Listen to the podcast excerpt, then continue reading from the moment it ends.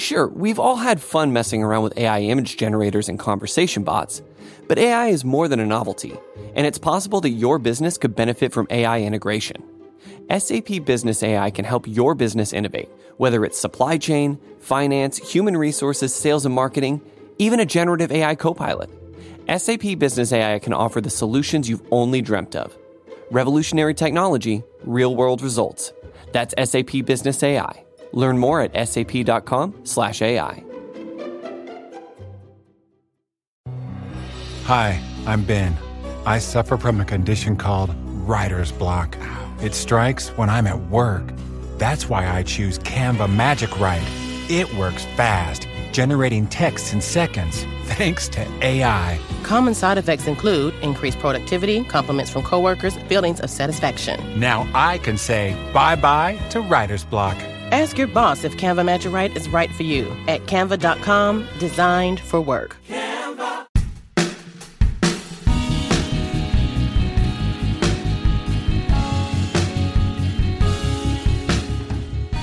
As long as the world has been dealing with China as a potential rising power, there's been concerns that the US and China could get wrapped up in a replication of what happened for most of the 20th century. That is, a devastating Cold War that constantly risked yet another world war and global conflagration. Well, guess what? People are now worrying that the coronavirus and China's behavior during it and the US response has kicked off the beginning of that long dreaded new Cold War. Today on Worldly, part of the Vox Media Podcast Network, we are going to talk about the way the coronavirus has restructured US China relations, whether or not we are actually in a Cold War with China, what it would look like for the US and China to be a Cold War, and what the significance of, of rising hostilities between these two countries are. I'm Zack Beauchamp, here as always with Jenn Williams and Alex Ward. Hey. Let's go. You know, when we were, we were talking about this episode idea, I thought this was pretty interesting. Alex, you suggested it what made you think about the US and China as being engaged in a Cold War? Like, what, what brought this topic to mind for you?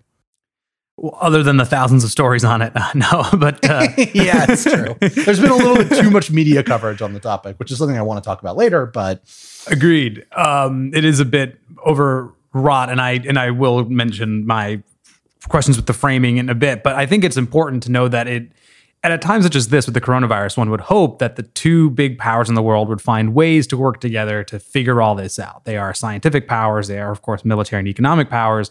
And so, if the world is going to get out of this mess, um, you're probably also going to want two of the three most populous countries with all these resources to make it work but they're not. Um, now, part of this is longstanding trends. Of course, you have China gaining economic clout at somewhat at the expense of the United States. China's military power has been rising for a bit. We have the trade war this year. They're at each other's throats in terms of interests in Asia and elsewhere. So that's sort of the broader context. But in this case, what you have is basically a blame game. And we've done an episode on this. There was a sort of a blame game at the beginning of like who's responsible for the coronavirus? Are America's woes China's fault at all? And now what we're seeing is that they are basically, it's gone beyond a blame game to like, no, no, no, the United States is the force for good. We're doing our best. You basically attacked us. And it's this is all your fault, period where you have China going, well, this is the United States deflecting blame for their messed up coronavirus response, and we're going to retaliate in multiple different ways. And so you now have the two powers at each other's throats. You have them uh, rhetorically and in some ways economically and and in one small way militarily. And so this is now a time it seems where if you were ever going to have sort of a launch point of a, a long ideological geopolitical struggle, this would probably be it. I think there are a few things here. One, you're absolutely right in terms of the blame game and what's going on. If we're going to talk about Cold War and what the US China relationship looks like in the context of a Cold War, I think we need to first kind of define our terms, right? So, yeah, we have the concept of like a Cold War anyone can be in this, right? It, we're not talking about the Cold War. So if you're talking about the concept of a Cold War, it's basically the opposite of a hot war, right? So there's not direct military fighting, shooting at each other, bombing each other, but it's basically everything up to that point. So fighting with, you know, economic sanctions, rhetoric, political intrigue and and everything basically up to direct military confrontation. But it's it's two countries that are in a very hostile adversarial position. Under that definition, I think there's really no question that we're in a US China Cold War. Now, if you're talking about the Cold War, and if you're trying to compare the situation between the US and China to the Cold War paradigm that we had between the US and the Soviet Union, that's where I think the model really breaks down. Uh, I think there are a lot of similarities. You know, Alex, you laid them out very well. But I think there are also a ton of differences between that context. Obviously, that lasted for decades. So we're right now in, you know, if we're talking about this just being at the beginning, we don't know what, what that would play out. But primarily just the fact that the US and China are so deeply intertwined economically in terms of trade, uh, in terms of the trade relationship, in terms of just basic contacts, it just dwarfs anything that the US and the Soviet Union ever had. Um, even at the the height of when the Soviet Union kind of collapsed and, and US trade and, and relations with the Soviet Union really started to, to build back up. Um, there's nothing compared to the amount of trade relationship that we have. So, in terms of having like two opposing superpowers with very opposed ideological constructs that that drive them, I think that very much fits the Cold War paradigm of, of the US and the Soviet Union. But I think in terms of a lot of our interconnectedness and a lot of our, our actual relations and the history of our relations, I think it's way more complicated than that. So that's just in terms of like defining terms. I, I want us to be kind of clear on what we're actually talking about here. Yeah, uh, no, I think you can push that that point a little bit further, Jenn, because the analogy to the actual Cold War, the thing that everybody agrees was the only Cold War, is really useful here. The only in the sense of that's where the term came. Yeah, from, if you Google right? the Cold So- War, that's the one that's going to come up.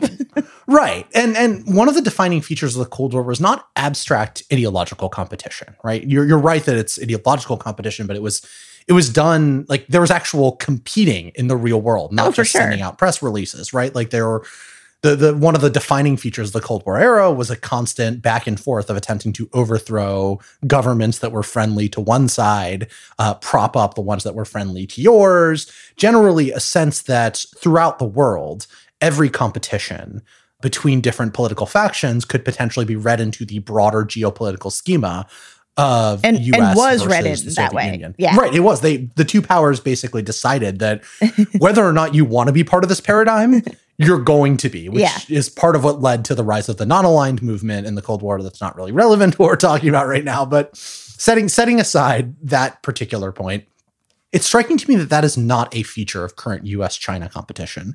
It is true they both have friendly regimes and less friendly regimes that they support and don't support, but generally it's understood around the world that China is not going around trying to topple the government of Japan.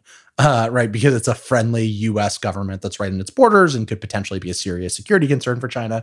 It's it, it, the there's no there's no sense of parity also between these two countries, right? With the US and Soviet Union, there was always a sense of bipolarity of there being two major powers in the world. And now it's it's obvious that the US has a world striding military and superior capabilities, and China militarily is primarily a regional power.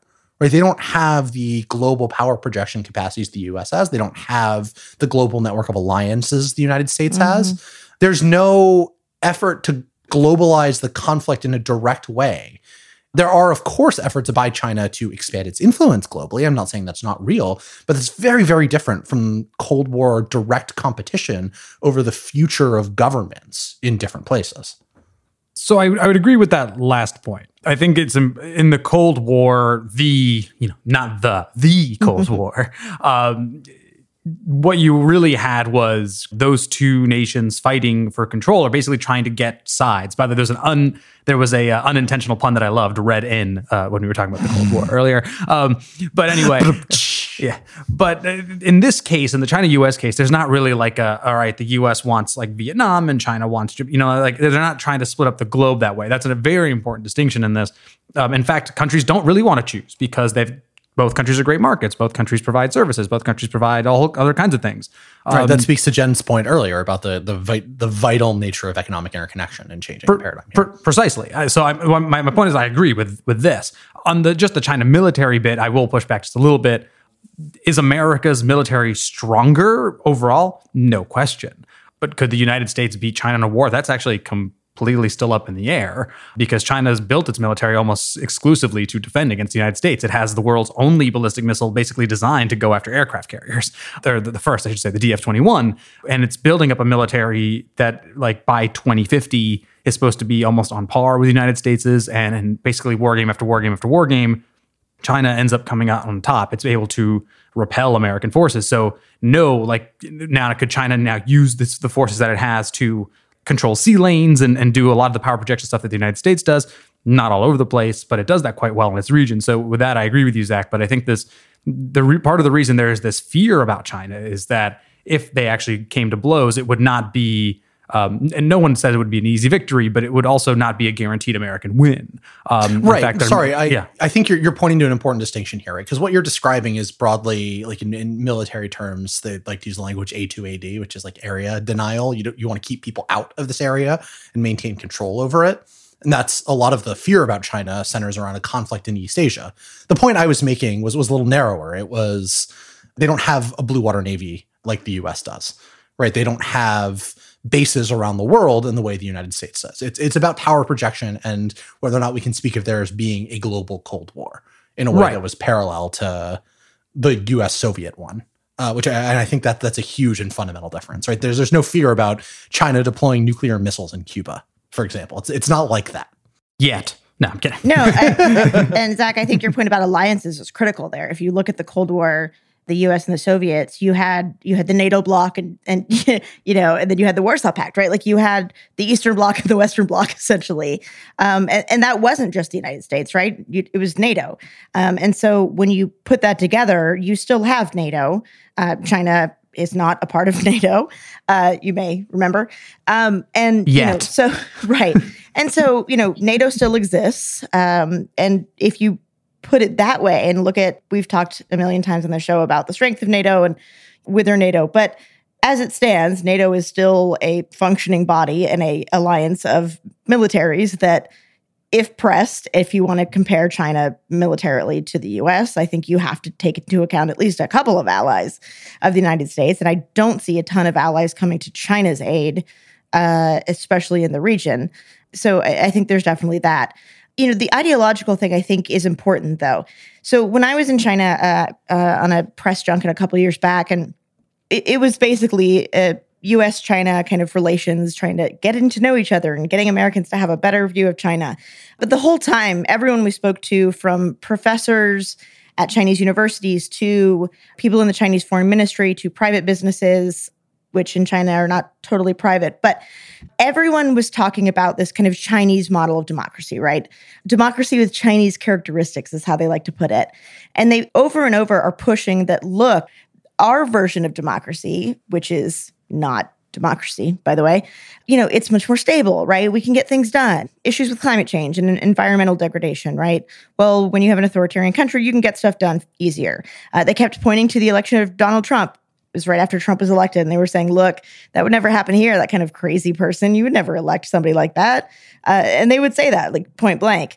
That's why democracy is messy and it's not the best system. So maybe you should do this. So there is a, a very clear ideological push behind China. They are trying to export their model uh, and their vision of democracy, not in the same way in terms of like overthrowing governments and installing communist regimes in I don't know Afghanistan or you know building this global alliance of like-minded you know communist countries. They're not doing that but they there is a fundamental difference in the two underlying ideological models of what the united states represents and what china represents and china is very much trying to export that vision. Yeah uh it's it, it's it's interesting to to hear how you read that right? Because i think there are a lot of different ways to think about china's exporting of its ideas and attempts to be a global model for the world, right? Because one way to read it is an attempt to engage in ideological competition to get other countries to like adopt the quote unquote China model.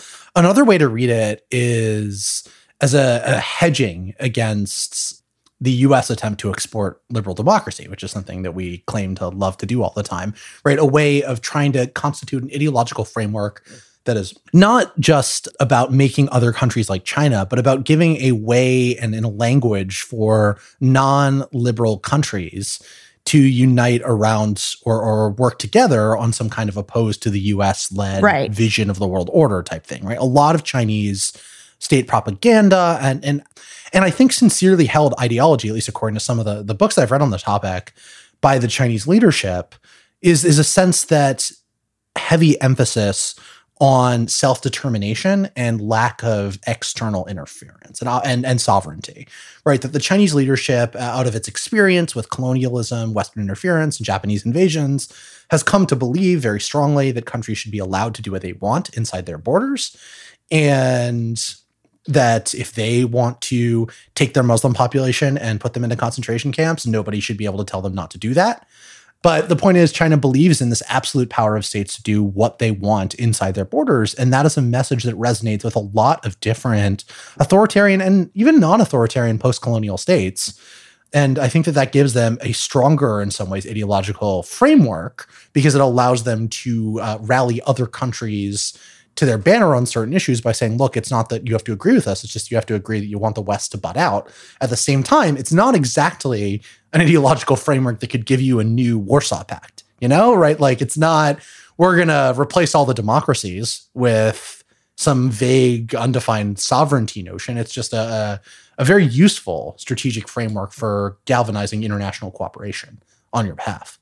And that, it's been useful for the US too. I mean, this administration has purposefully built this narrative around the US China relationship. I mean, I remember uh, Vice President Mike Pence's speech at the Hudson Institute, a think tank in DC, in which his language was extremely clear that a Cold War was the way the US viewed uh, China. That basically it was like the US will get China to abide by trade deals and they're going to have to start abiding by international laws and norms. And like a lot of that language is kind of somewhat borrowed from previous administrations who always wanted to make China the quote unquote responsible stakeholder in the world, in effect, to try to make China just like the United States and, and abide by international norms. But the way the Trump administration framed it was so much more confrontational and systemic and ideological. And, and just to be clear, this and, was before the coronavirus. Yeah, sorry, this was this was quite before. Yeah, this was last year, I believe. Yeah. Now, so um, and and we'll link to the speech in the show notes, but I remember listening to it and I, and I wrote a piece about it and we were having discussions inside the news, newsroom at the time of like, did Mike Pence kind of declare a Cold War just now? and, One, two, three, um, four, I declare a Cold War. Yeah, and oh, like, I was thinking it was like Michael Scott declaring bankruptcy. I declare Cold War. But like, and I mean this sincerely, that was a decent encapsulation of the speech. yeah. um, and so this has kind of been a narrative that this administration has cultivated, or at least has not tried to stop. Of course, the trade war and all that uh, feeds into it. But the coronavirus, by far, is the, is the greatest manifestation of this because, granted, at the beginning, and I think this should not be set aside, Trump was praising China's response at the beginning. You might remember that he was like, Xi Jinping's got this handled, and I'm, you know, they're doing well, and like that's why we don't really have to deal with it. The second America's response looked really weak and bad, then it was like, oh, well, the Chinese did not tell us in time. And uh, obviously they could have done more. And granted, the Chinese could have done more. In fact, the WHO also should have, and we've talked about this, could have done more with China. But like China's malfeasance here um, in delaying their response and also telling the world did not force the United States to have a bad response, right? America's bad response is America's bad response, period, end of story. So now this has been a scapegoating, and it's hard, especially for this administration being what it is, and also in an election year, to walk that back. They can't kind of say this isn't China's fault anymore. And so I don't really see how both sides get out. And so between sort of the longer context of this administration and what this means both politically and in terms of like just Trump's own ego, you, I feel like we're just going to be locked in this really negative cycle for a long time. Well, you say that, right? But Trump has flip flopped on China more than possibly any other issue throughout his presidency, right? He's constantly talking about how nice his relationship is with Xi Jinping and how they're friends and how they're working out their problems. And then all of a sudden, it's back to like campaign style China is responsible for whatever's going wrong in the world it, it seems that in an administration where strategic doctrine is malleable, we aren't necessarily locked in anything, right? The, the president has this ability, this choice to to rewrite what the the script through which his administration treats and discusses China, and he does it.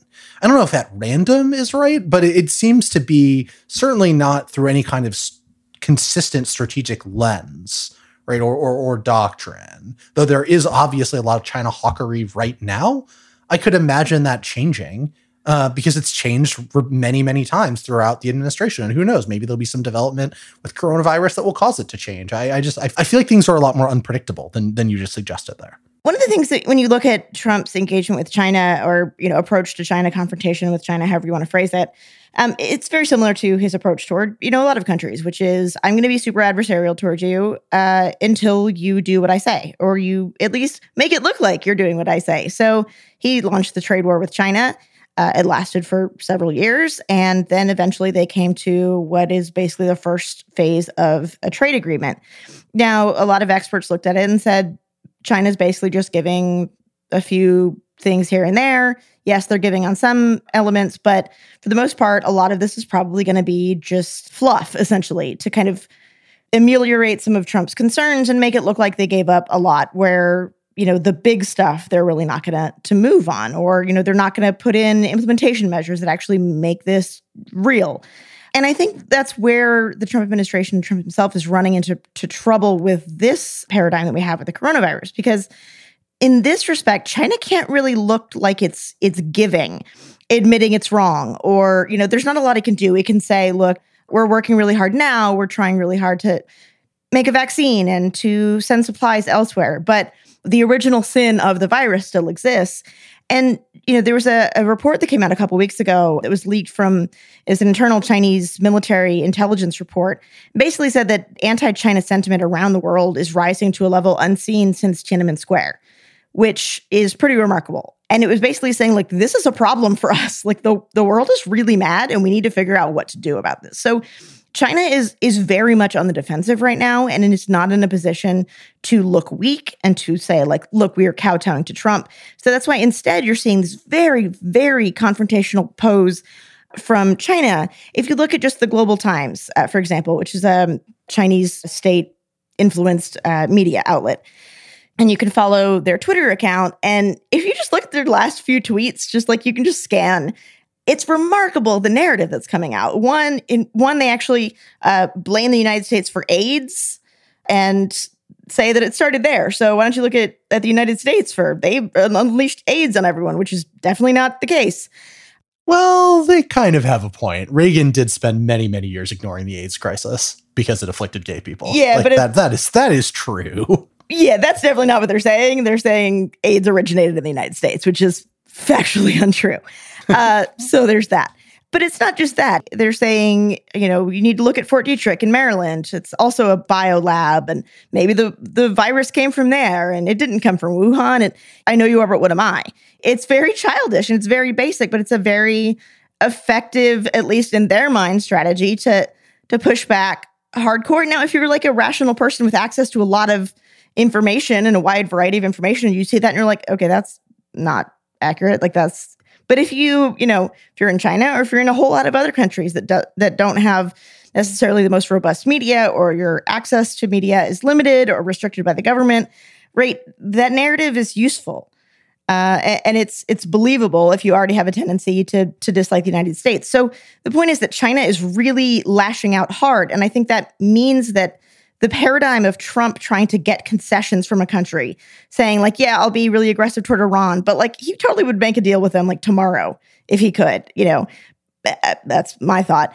Um, but I think he's running up against the fact that China is not in a position right now where they want to look conciliatory and they are fighting back tooth and claw.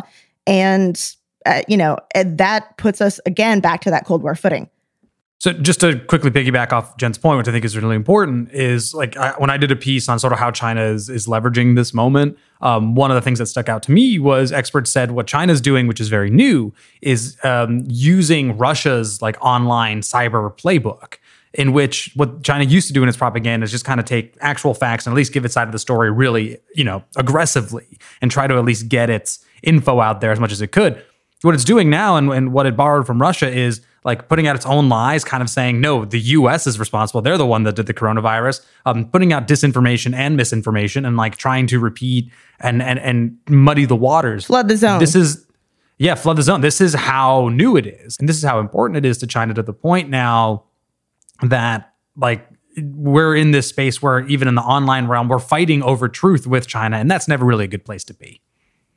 We're going to take a quick break. When we come back, I want to pick up this uh, frame of the country's choices and or lack thereof after coronavirus, because uh, I get to use my favorite phrase here, which is socially constructed. We'll be right back.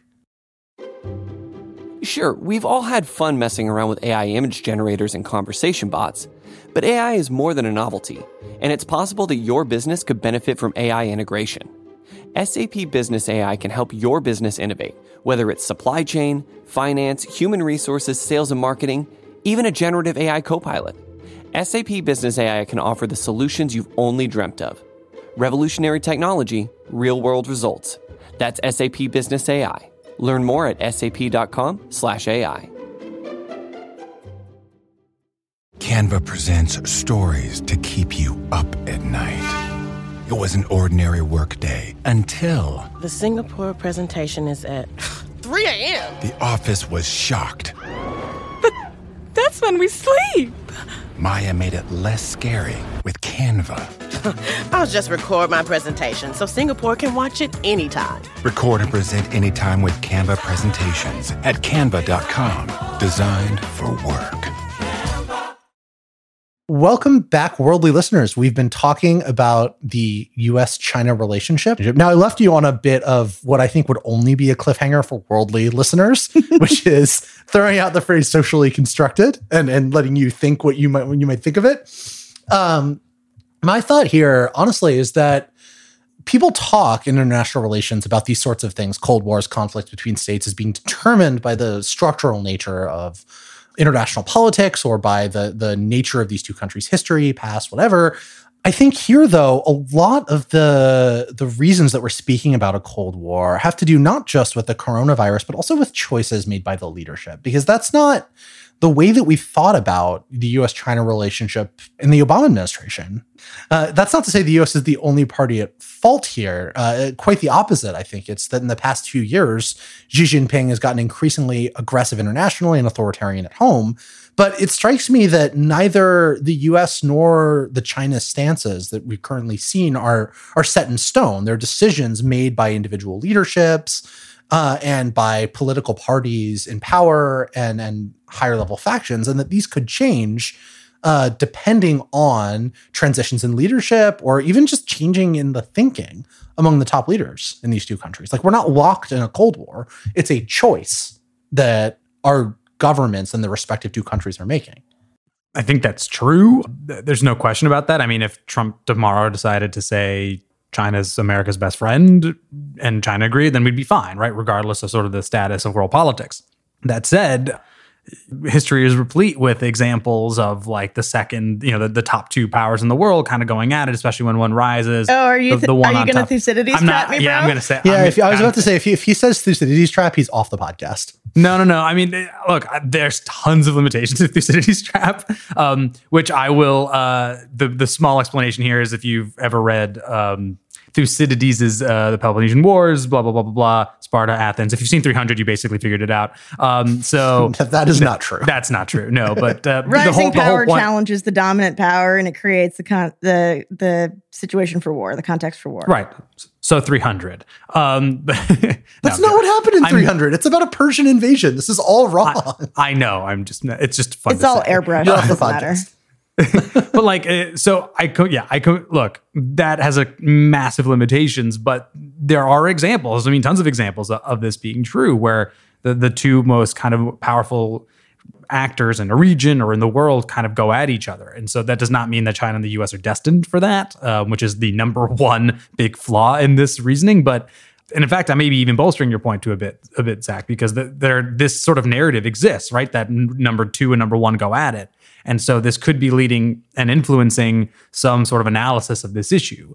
Uh, so it, was not, it's not surprising to me, and in fact, uh, it was somewhat, oh, I think, always predetermined that we would get to this kind of moment uh, with China and the U.S., but I, accelerated by the coronavirus. And in fact, which makes me sad is this is precisely the moment when like both countries should have realized, eh, we should maybe put this negative feelings towards each other on pause. This is the time where we actually need to help each other out. But it does not look like we're headed in that direction. So on the Thucydides trap issue, when you say you know this this narrative might be driving things, it absolutely is. Uh, again, when I was in China interviewing all sorts of people, it came up so many times that I just started putting like writing in my notes like Thucydides trap with like an eye roll because everybody brings this up. But China's you know the kind of perspective, if I can say that, with everyone I talked to was Alex's point was this doesn't have to be conflict, right? We can all get along. And that's essentially what China was kind of trying to push for a very long time um, internationally this narrative that we're not here to challenge the United States and take you down. We're here to coexist. But when you pair that with the actual actions of what China's doing, you see somewhat of the lie in, in that framing. Um, and one big thing I think you know is talking about Belt and Road.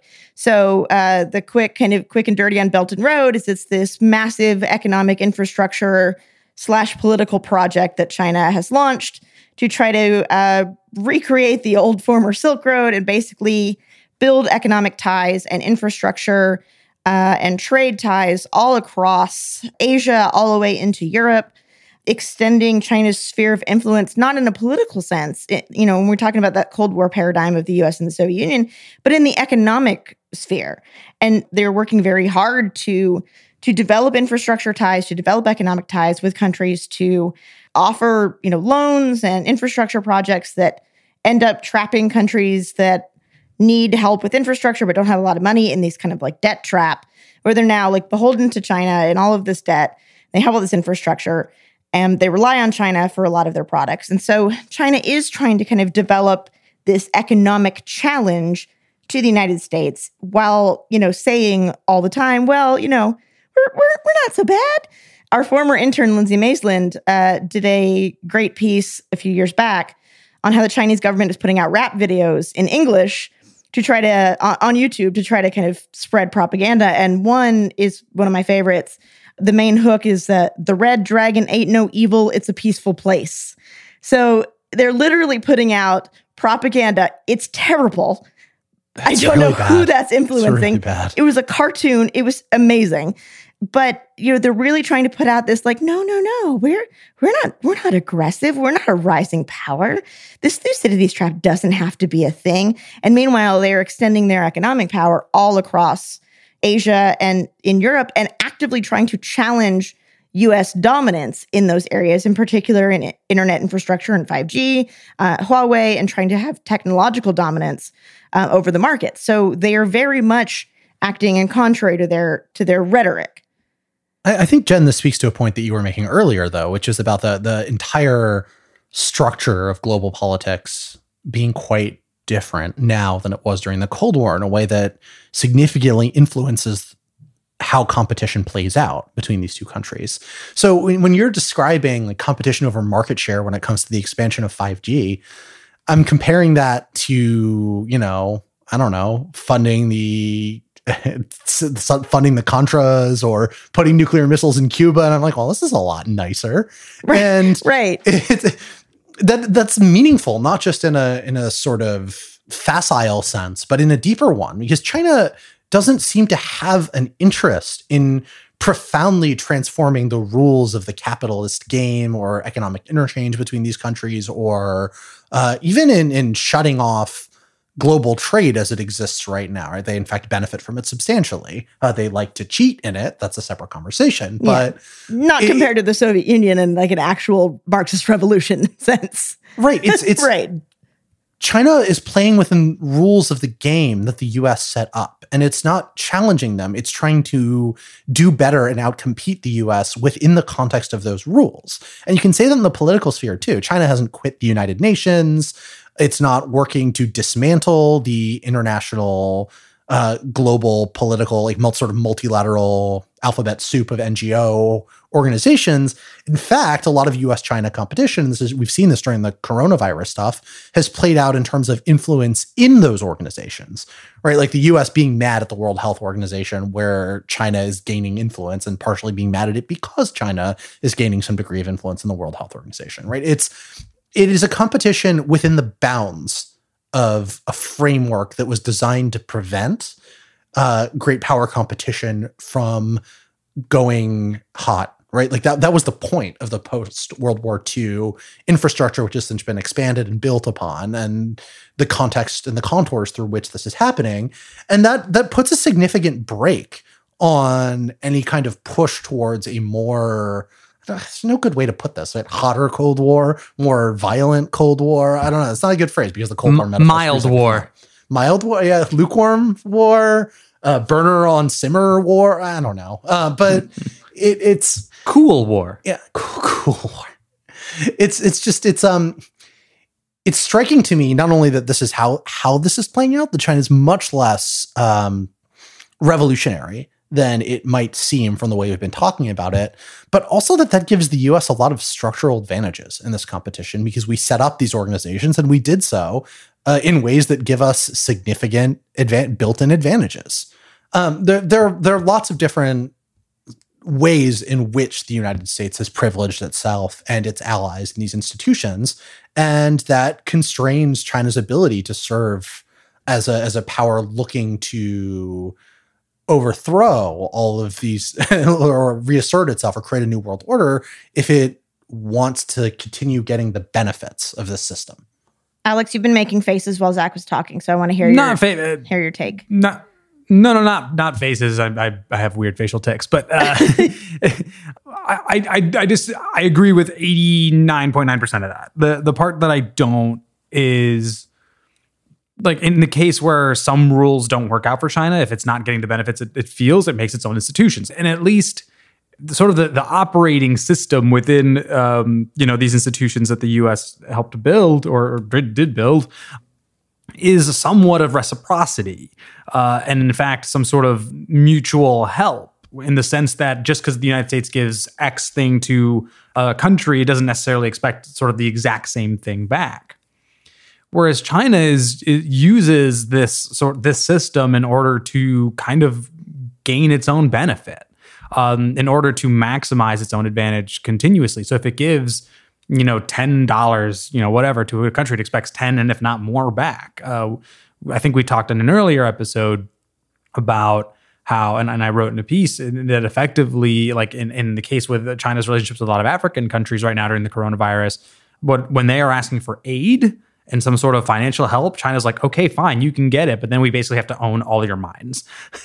and I just don't imagine the United States doing that. And so the system that China's trying to create in the moment is one in which like if you want it to be sort of your main partner you have to be somewhat subservient to it and you have to really be you know willing to give up a bit of your sovereignty to it or sovereignty is too strong but a lot of your you know most basic needs to it the united states has done a lot of bad things and a lot of that might shadow it but that's not its main operating goal you know, China is not putting missiles in Cuba or, you know, trying to create a Warsaw Pact. But what it is doing is a lot of other bad things. And it doesn't have to necessarily be a parallel. Like they are trying to take a lot of intellectual property from the United States, which steals, you know, a lot of uh, a lot of billions of dollars out of our out of this economy.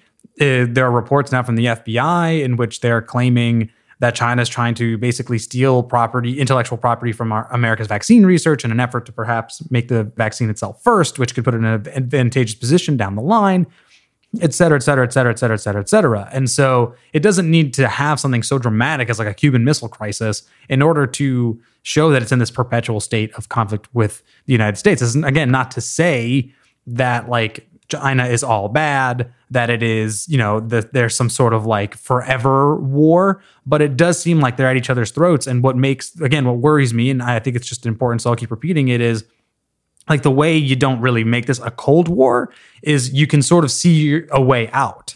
You can see a, a, a, a, you can see a sort of pathway, but I don't see it. And if the coronavirus isn't going to bring that pathway, I don't know what will. I agree with a lot of that. I don't necessarily agree with the framing of, of the United States. I think, you know, in the way that we have interacted with countries, we do expect things in return. I think the question is the things that we expect are very different. They're not necessarily monetary, they are things like loyalty and basing rights, and uh, also a lot of times democratic reforms, counterterrorism, things like that. More generally, I think what we need to talk about, I think what's missing from the conversation is, is what this means going forward, right? And uh, so, okay, so we're in this position now. Is there, you know, I think you were kind of getting to that, Alex. Is there a way out? Um, and, and what does this mean if there isn't? And, and what would it look like if there is? And I think one of the the benefits, I would say, of uh, I don't think that's super controversial of democracy is that le- our leadership changes. Right, we can vote people in and out of office. We have had previous presidents try to pivot to Asia. Right, was Barack Obama's thing. He never really managed Lol. to do it. Yeah, because uh, the Middle East kind of is a thing. There are other approaches, and there are other people who may take different approaches. You know, Alex, you were talking, you know, how Democrats in the U.S. are starting to sound a lot more hawkish on China, in particular in the wake of the coronavirus, and also, you know, an attempt to challenge Trump um, at the ballot box. But you know, there's a, a lot of talk when people when analysts talk about China, it's just like, oh, they they look at everything at the you know, they play the long game and this 10-year plan. Um, and A lot of that is is vaguely yeah, no, racist. yeah. So let me Um, just Not uh, vaguely. yeah. So right. what I was going to say uh, was more or less that it fundamentally kind of misunderstands how China operates, and I think the the coronavirus situation in particular shows the lie of that framing, right? That China has radically altered its its uh, you know approach, like Alex, you were talking about, you know, throwing this kind of full court press. I think uh, one of the experts uh, who spoke to you called it um, with you know this this rhetorical and this online you know rhetorical kind of push and spreading fake news and lies and all of this stuff. Um, I think you've seen China you know scramble to have to react. China is just like any other country; it has to react to events. Um, I'm sure having a massive pandemic breakout in Wuhan was not in its 10 year plan, right? And everyone has to adapt to events. And and you know, Xi Jinping may be in power for a long time, or he may not. You know, there there's you can predict it one way or the other. You can look at trends, but honestly, nobody knows. But we know for a fact that Donald Trump, will- in terms of democracy, uh, won't be in power forever. And so I I think there are plenty of off ramps for this. I think there are plenty of ways that we can, you know, and, I think not just that we can, that we will, because of the fact that the economic ties are so important. Um, I think we will see some retrenchment. I think there will be some movement to try to move manufacturing to other countries to diversify so we're not so reliant on China. You know, if not making manufacturing all come back to the US, which, you know, may not be possible, but definitely diversifying it so that we're not reliant on just one country. But I think the US China economic ties for for years and decades to come are going to make it so that we still have to work together in a way that the US and the Soviet Union just fundamentally did not ever have to do. So I'm going to say one last thing before before we close, which is that this conversation has been premised on the idea that uh, there's like a trajectory for both countries that's obvious in the same regard, which is that the U.S. is on the decline geopolitically and China is on the rise. Uh, both of those assumptions seem plausible right now, but they may not turn out to be true. I'm not saying I'm certain they won't, uh, but there is a lot of reason to believe that the foundations of American power are a bit stronger than they might seem, at least fundamentally. Our political system is the real weakness, as the Trump administration is currently exposing. But, you know, in terms of, of structural advantages, the US has tons of them, be it the world's best scientific establishment, strongest military, all those things down the line. At the, on the flip side, China has a lot of unexamined weaknesses that we haven't talked about throughout this episode, uh, which include very, very serious internal legitimacy problems, growth numbers that are probably overstated, significant environmental problems, which are fueling dissent in the government, air pollution, obviously disease, as we're now now seeing, is, is a real concern in terms of the way that Chinese politics is set up. So we assume the Chinese government is stable because it looks really stable and has weathered a lot of shocks. We just don't know how long that will last for. Uh, and I, I'm not stating a definitive opinion one way or the other. I'm just saying that the coronavirus, if it's shown us anything, has shown us that world politics are really, really difficult to predict. And Amen. that lots of things can end up happening. And this this assumption of a straight line U.S. China conflict in terms of number two challenging number one, it, it strikes me as assuming a lot of facts that are not in evidence. And anyway, maybe we'll do a whole nother episode on whether or not China is really as strong as it seems. But for right now, this is where we need to leave it. I want to thank our producer, Bird Pinkerton, uh, who had to listen through our rendition of all the small things. You all didn't. You're very lucky in that regard. Uh, and I want to encourage all of you to rate, subscribe, and review Worldly uh, wherever you get your podcasts. Thanks a lot, y'all, and talk to you next week.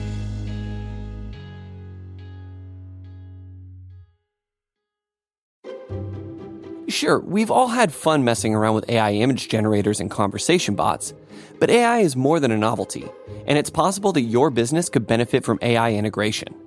SAP Business AI can help your business innovate, Whether it's supply chain, finance, human resources, sales and marketing, even a generative AI copilot, SAP Business AI can offer the solutions you've only dreamt of. Revolutionary technology, real world results. That's SAP Business AI. Learn more at sap.com/ai. Hi, I'm Ben. I suffer from a condition called writer's block. It strikes when I'm at work. That's why I choose Canva Magic Write. It works fast, generating texts in seconds, thanks to AI. Common side effects include increased productivity, compliments from coworkers, feelings of satisfaction. Now I can say bye bye to writer's block. Ask your boss if Canva Magic Write is right for you at canva.com designed for work.